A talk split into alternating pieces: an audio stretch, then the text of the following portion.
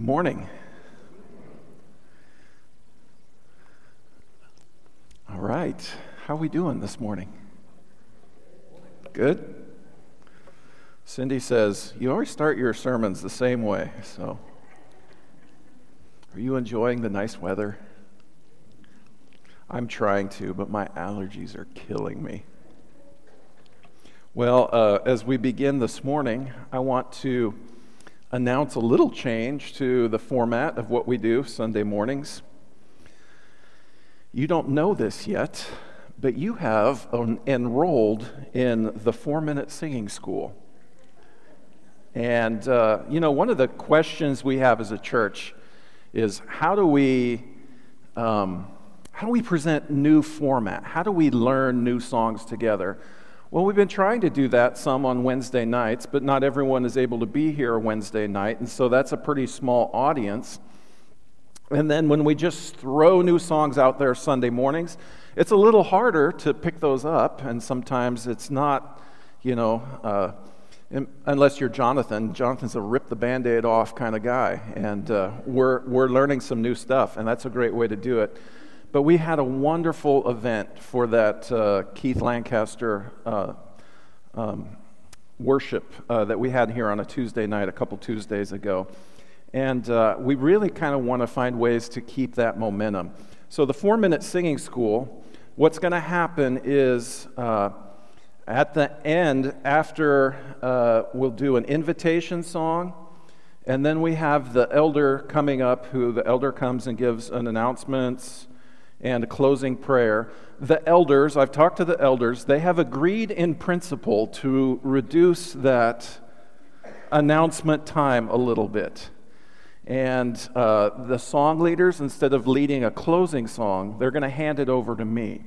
And we're going to listen to a song, a new song. We're not going to sing out loud. We, if, you want, if you already know the song, sing it quietly to yourself but in a way that everyone, so people who don't know the song at all, they can just listen.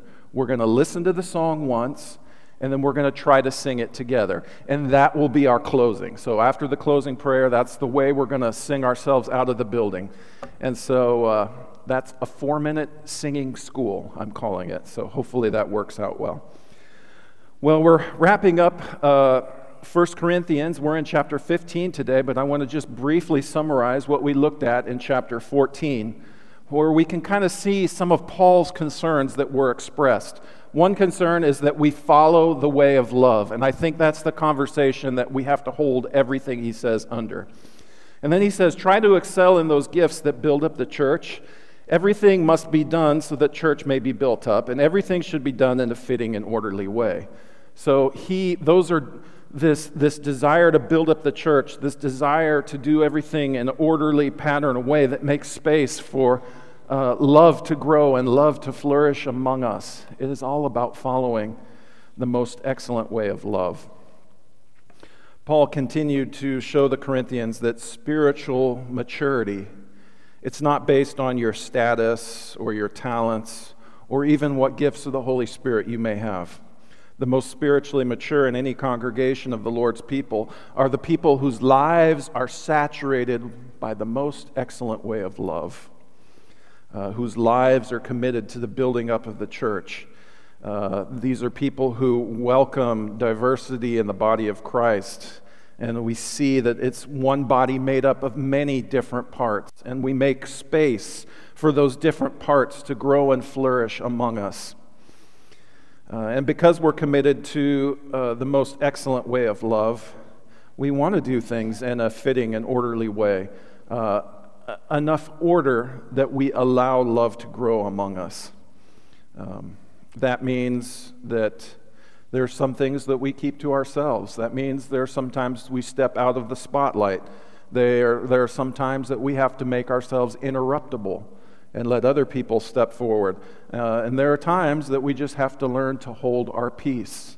And our conversation and what I have in my mind is not the most important thing going on right now.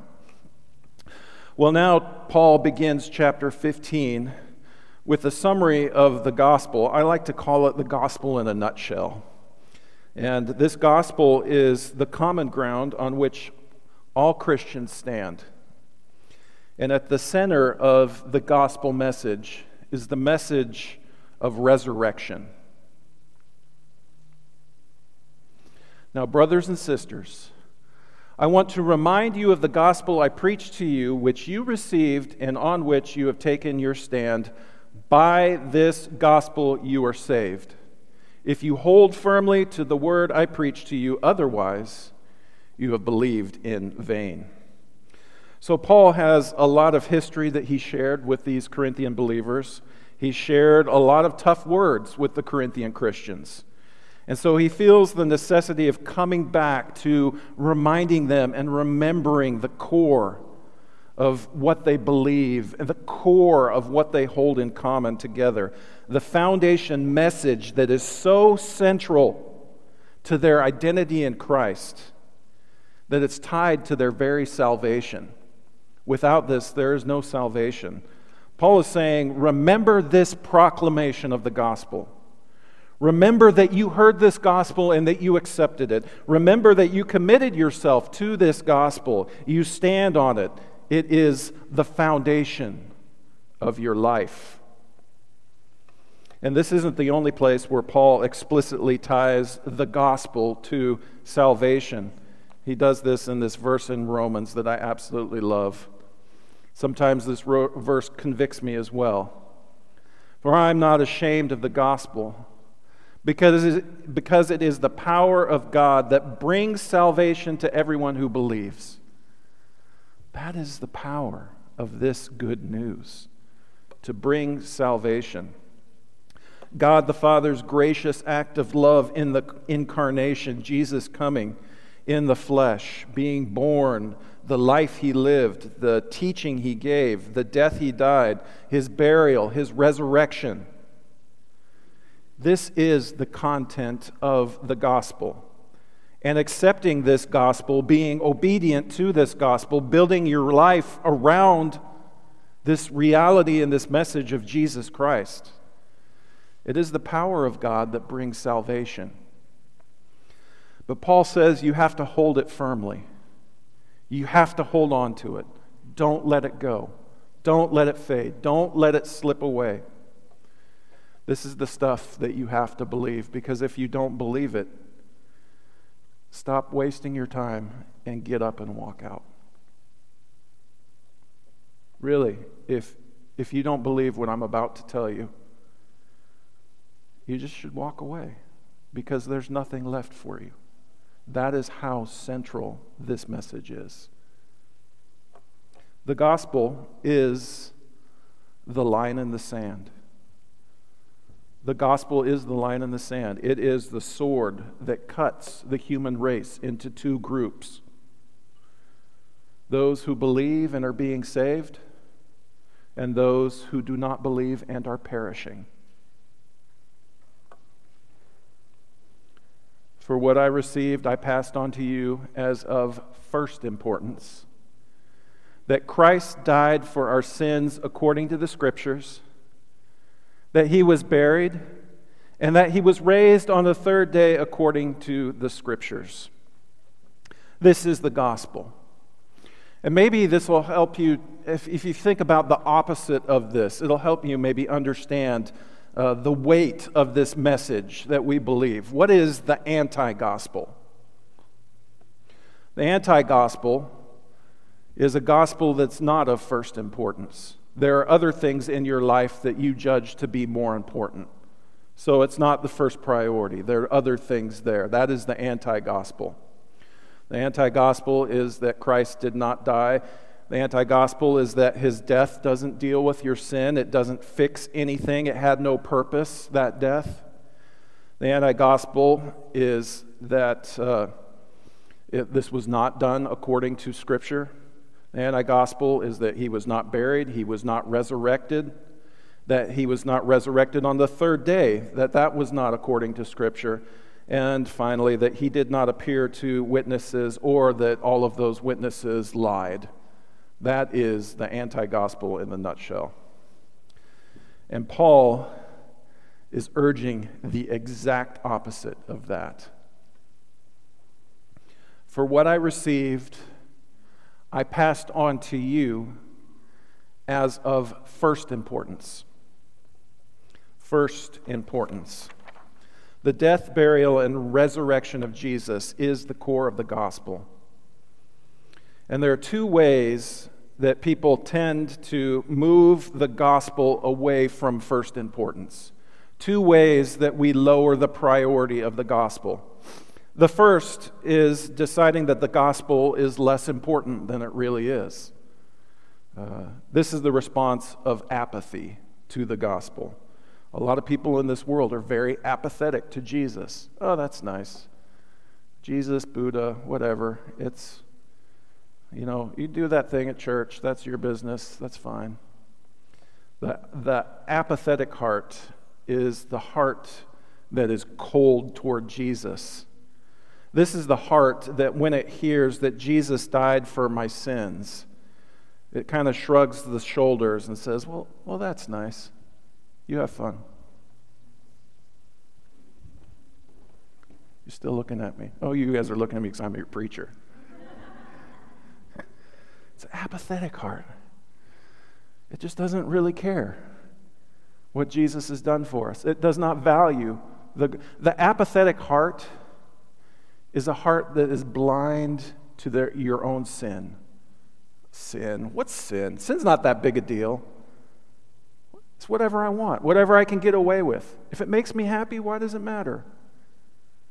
An apathetic heart is a heart that is blind to their, your own need.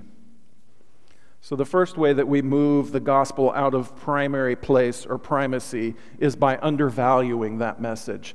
The second way uh, that we move the gospel from first importance is that we overvalue things that are less important. What is less important than the gospel?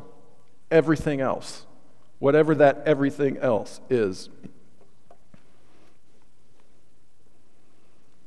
Undervaluing, the gospel reveals an apathetic heart. Overvaluing other things above the gospel, it reveals an anxious heart. Anxious heart. Do you know what anxiety feels like?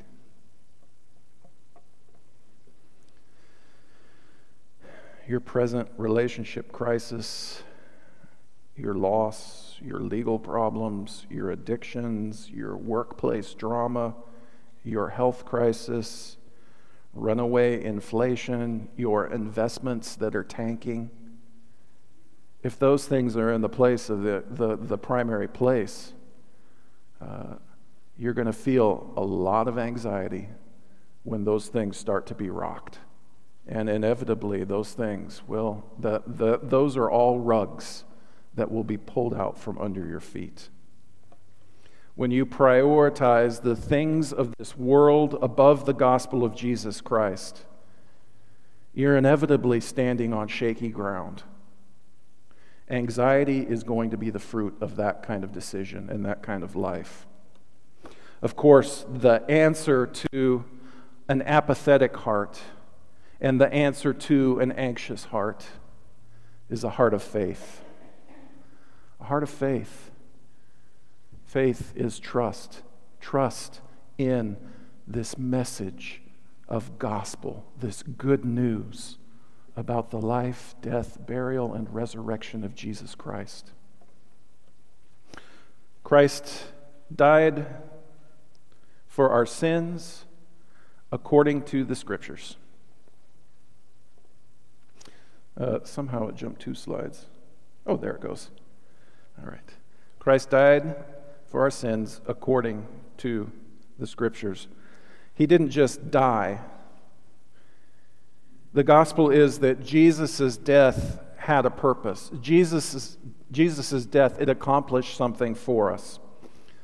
Uh, this is the aspect of the gospel that is tied to substitutionary atonement. Jesus, in that sense, is a sacrifice for your bad behavior. He was killed uh, and put to death and separated from God because of you and what you've done. also in a global sense, but you have to own that as an individual as well. Jesus, what he did is he took your place. And that should mean something to you. If you accept his death in your place, there are certain things that are expected of you now. You're meant to live a whole new kind of life. Well, this death, it was talked about in the scriptures, um, meaning that God's plan for you through Jesus Christ, God always knew that this was going to be the result, that He was always going to do this. Now, Paul doesn't mention specific scriptures here. I think he must have had Isaiah 53 in mind. Surely He took up our pain and bore our suffering. Yet we considered him punished by God, stricken by him, and afflicted, but he was pierced for our transgressions, and he was crushed for our iniquities. The punishment that brought us peace was on him, and by his wounds we are healed. We all, like sheep, have gone astray. Each of us has turned to our own way, and the Lord has laid on him the iniquity of us all. That's substitutionary atonement. That is Jesus Christ dying for you. That is the gospel. The gospel is also that he was buried. He died and was buried. It was a literal death, a real death, a biological death. It didn't just appear to be a death. And there was a real burial. His physical, biological, dead corpse was put into a grave, an actual hole in the ground meant to hold dead bodies. That all happened. He was raised on the third day according to the scriptures. Jesus was raised from the dead. He was biologically dead, and he came back to life. And his resurrection body, it still had wounds that could be visibly seen. It was a body that could be touched. It was a body that could eat food. That body also did some strange things, like show up in the middle of a room when the doors are closed and stuff like that. Again, uh, the three days of the resurrection was always a part of something that God had planned according to the scriptures. And you read Old Testament verses that talk about this Hosea chapter 6, 2 and 3. Jonah, the story of Jonah. Three days he was in that fish, and then the fish spit him. The Christians have always understood Jonah as a symbol of resurrection. Um, Psalm 16 talks about this. So, this was always God's plan. And then he appeared to Cephas and then to the twelve. Cephas is the Aramaic name for Peter. The twelve were the twelve apostles that were disciples of Jesus. And so this number would now include Matthias.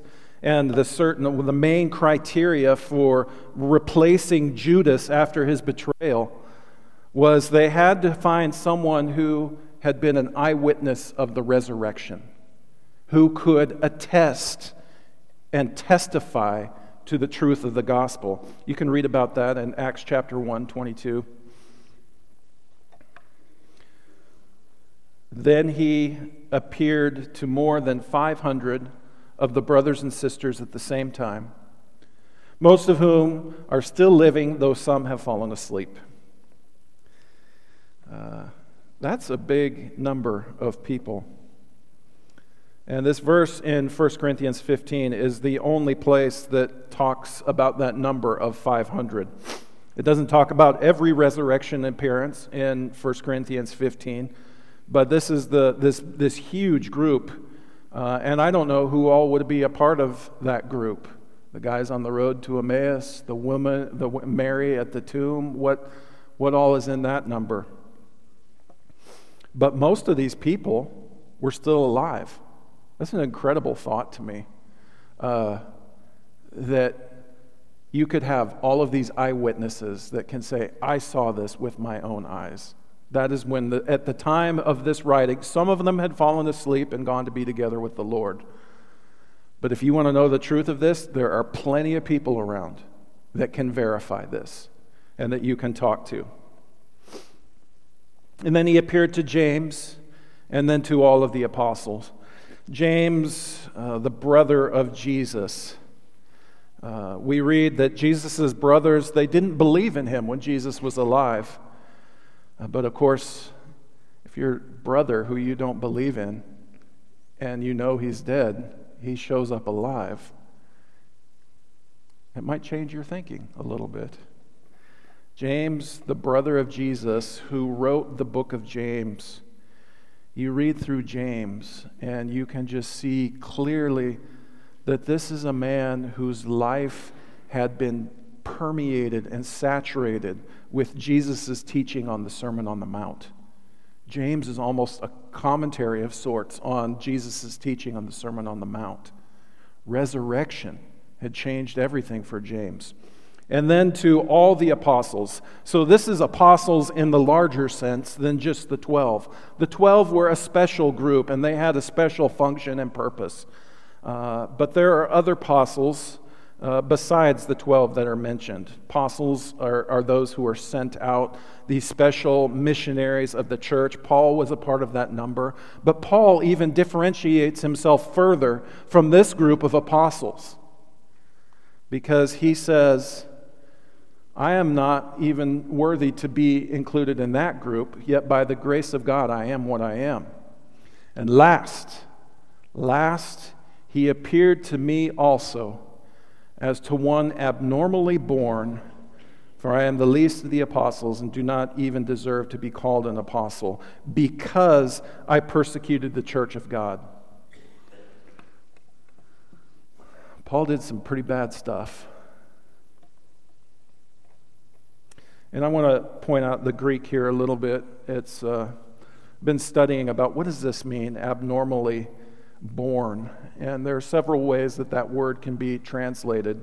Abnormally born can be translated as stillborn or miscarriage, but it was also the term that was used to designate an aborted fetus, an aborted fetus of all things.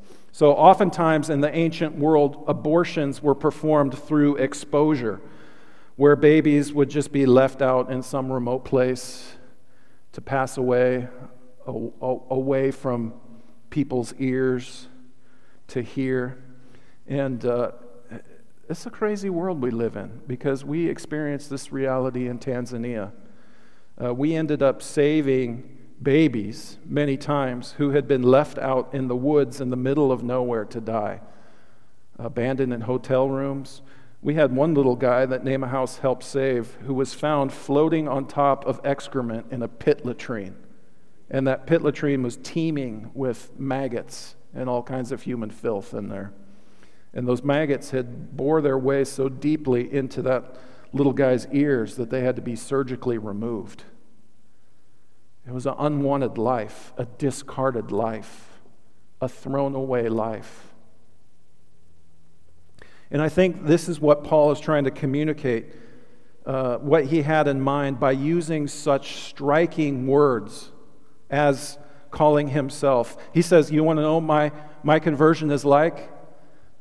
It was like an aborted fetus, unwanted and as good as dead, until Jesus came along and picked me up over the dung heap of humanity. And he redeemed me, and he said, Now you are mine. That's the imagery that Paul is using, talking about his conversion. By this grace, by the grace of God, I am what I am. And his grace to me was not without effect. No, I worked harder than all of them, yet not I, but the grace of God that was with me. And this isn't, you can't read this, and I know it loses something in the English here that we, you would think this, Paul's point is not that, hey, Peter's pretty good, but Look what I did. He, He just literally, if you read about what Paul did, he was nonstop. He, he worked harder. And it's not like I'm better than this guy or not than this guy. The point is, all of it is the grace of God. He's saying, Look what I was until Jesus Christ pulled me off the dung heap of humanity.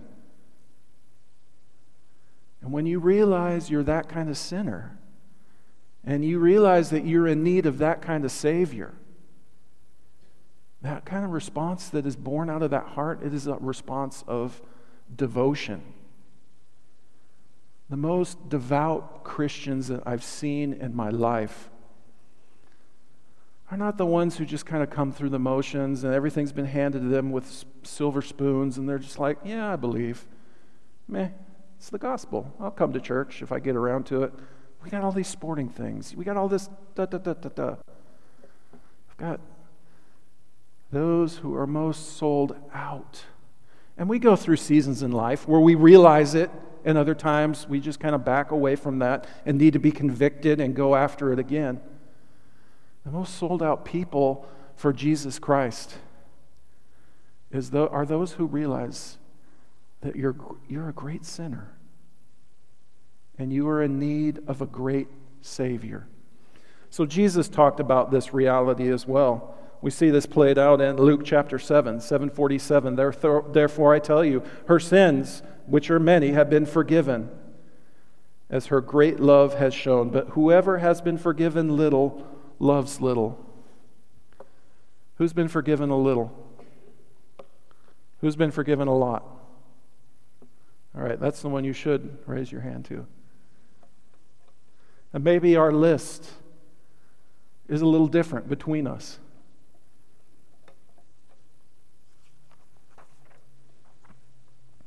Paul knew that he wasn't just a pretty good guy who just needed a little extra sprinkling of grace. Paul knew that he was a terrorist destroying the work of God. He knew that he was an enemy of God. Paul knew that he had a lot of things that he needed a Savior to deal with. Whether then it was I or they, this is what we preach, and this is what you believed. There's a message behind all of these things that you're getting worked up about Corinth. You're really impressed by certain spiritual gifts. You're really impressed by those people who have special knowledge and wisdom. You're really getting fired up about whose team you're on. Well, I'm of Peter. Oh, yeah? I'm on Paul's team. Paul planted this church. Oh, yeah? Well, Apollos is amazing. Should listen to him. Then you always got those people, too, who play the trump card. Well, I'm of Jesus.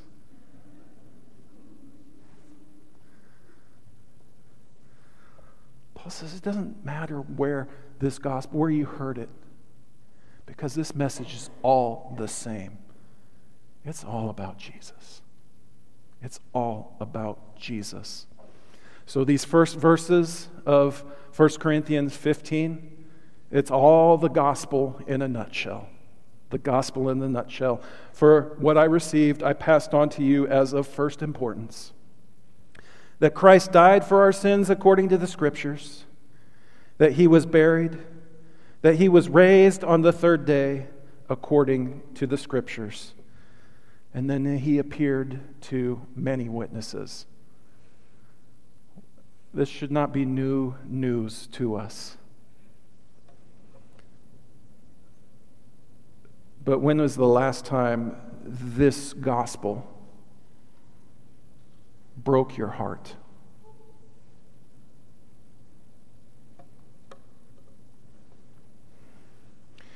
we, we know that there are all kinds of different reactions to the gospel. Even among us as believers, even among us in different times and different seasons of life. But what does the gospel mean to you right now, today?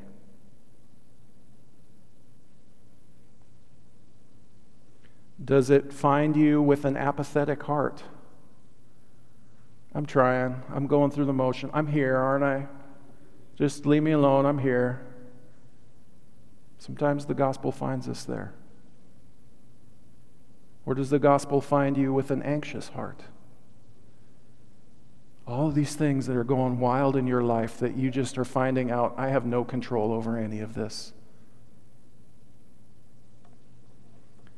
Does the gospel come to you and speak life to your heart of faith?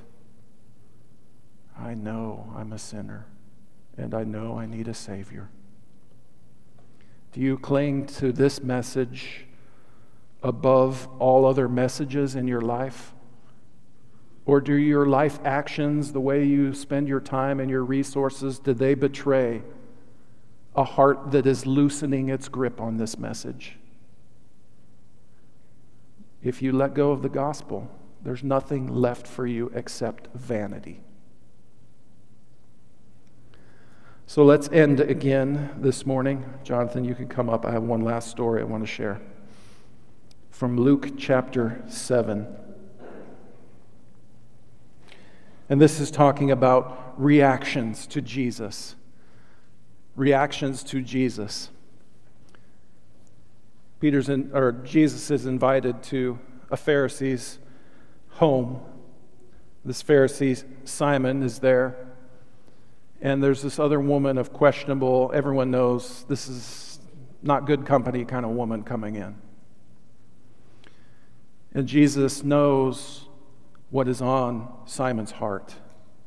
And so he asks him this question Simon, I have something to tell you. Tell me, teacher, he said. Two people owed money to a certain money lender. One owed him 500 denarii, the other 50. Neither of them had the money to pay him back, so he forgave the debts of both. Now, which, which of them will love him more? Simon replied, Well, I suppose the one who had the bigger debt forgiven. You have judged correctly, Jesus said. Then he turned toward the woman and said to Simon, Do you see this woman? Simon had already seen her, he'd already judged her. He'd already said if, if this guy was really a prophet, he would know who this woman is. He thought he saw her, but he did not see her the way Jesus saw her. Do you see this woman? I came into your house. You did not give me any water for my feet, but she wet my feet with her tears and wiped them with her hair. You did not give me a kiss but this woman, from the time I entered, has not stopped kissing my feet. You did not pour oil on my head, but she has poured perfume on my feet. Therefore, I tell you, her sins have been forgiven, as her great love has shown. But whoever has been forgiven little loves little. Let me ask you again. What does the gospel mean to you today? What is the difference between Simon and the sinful woman in Luke chapter 7? What's the difference between them? See, Simon, he approaches Jesus like a skeptic. He treats Jesus like an intellectual curiosity. He's running tests on Jesus. If this guy really was a prophet, well, he would clearly know this. He's making judgments. There are a lot of people who te- treat Jesus Christ and his gospel like an intellectual curiosity. And he's blind to two things The first way Simon is blind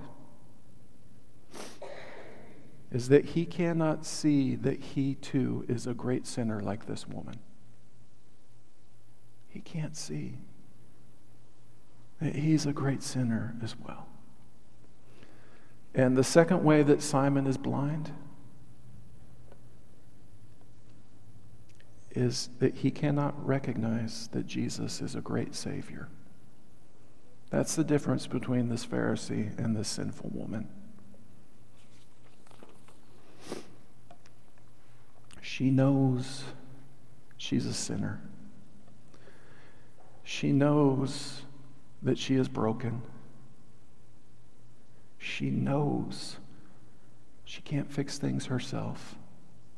She knows she needs a Savior. Do you remember that you need a Savior? See, most of us have been doing this Jesus thing for quite a long time. And with familiarity comes complacency a lot of times. And a lot of times, without even meaning to, we start to treat Jesus like an intellectual curiosity, a great teacher, maybe. But the truth is, every single one of us is that sinful woman. It all comes down to whether or not you realize it.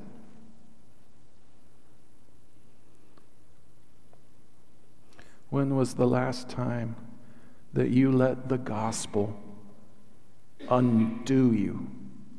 When was the last time you let the gospel cut you to the heart? You are a great sinner, and you are in need of a great Savior.